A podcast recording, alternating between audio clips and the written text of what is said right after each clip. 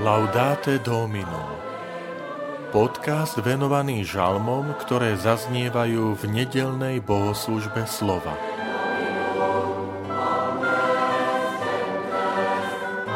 Pomoc nám príde od pána, ktorý stvoril nebo i zem.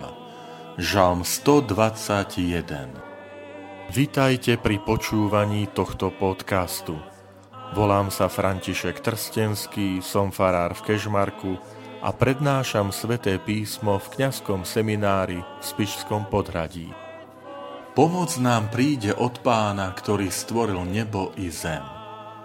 Svoj zrak upieram na vrchy, príde mi odtiaľ pomoc. Pomoc mi príde od pána, ktorý stvoril nebo i zem. Nedovolí, aby sa ti noha zachvela. Nezdriemne ten, čo ťa stráži. Nedrieme veru ani nespí ten, čo stráži Izraela. Pán ťa stráži, Pán je tvoja záštita po tvojej pravici.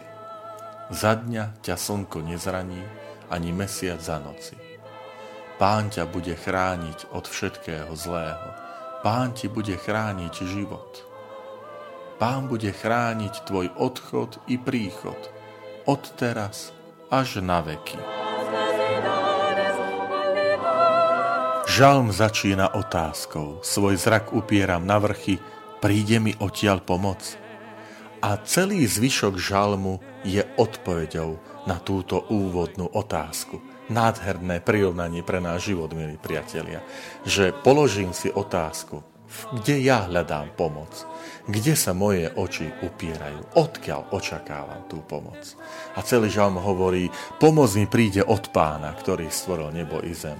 Prečo táto krásna symbolika? Totiž Zdá sa, že ide o pútnický žalm, že pútnici prichádzali do Jeruzalema, kde stal Jeruzalemský chrám a Jeruzalem e, je vystavaný približne v nadmorskej výške 800 metrov uprostred pahorkatiny a žalmista chce povedať, uprostred týchto rôznych vrchov pomoc mi nepríde od týchto vrchov, ale od pána, to znamená Jeruzalem, kde je chrám a kde prebýva pán. Odtiaľ mi príde pomoc nádherné slova, že nedovolí, aby sa ti noha zachvela. Je v tom symbolika, kde najmä cirkevní otcovia hovoria, že čo to je to zachvenie nohy, že to je hriech, že to je pícha, ktorá spôsobuje, že naše kolená sa začínajú podlamovať.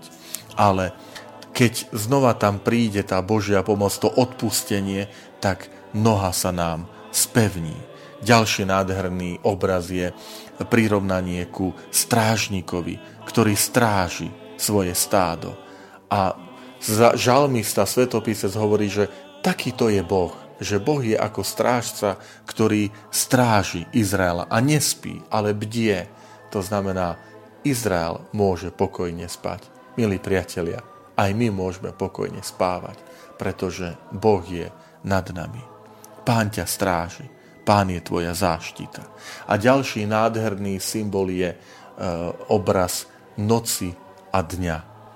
Za dňa ťa slnko nezraní. Kto bol v Svetej Zemi, tak vie, že tam tie horúčavy sú extrémne a svetopisec vie, o čom hovorí, že Boh je ten, ktorý ako slnko, že ťa nezraní, tak Boh je ten tým tienidlom, že ťa chráni pred pálevou, ale nie slnka, ale zloby, hriechu, pokušenia.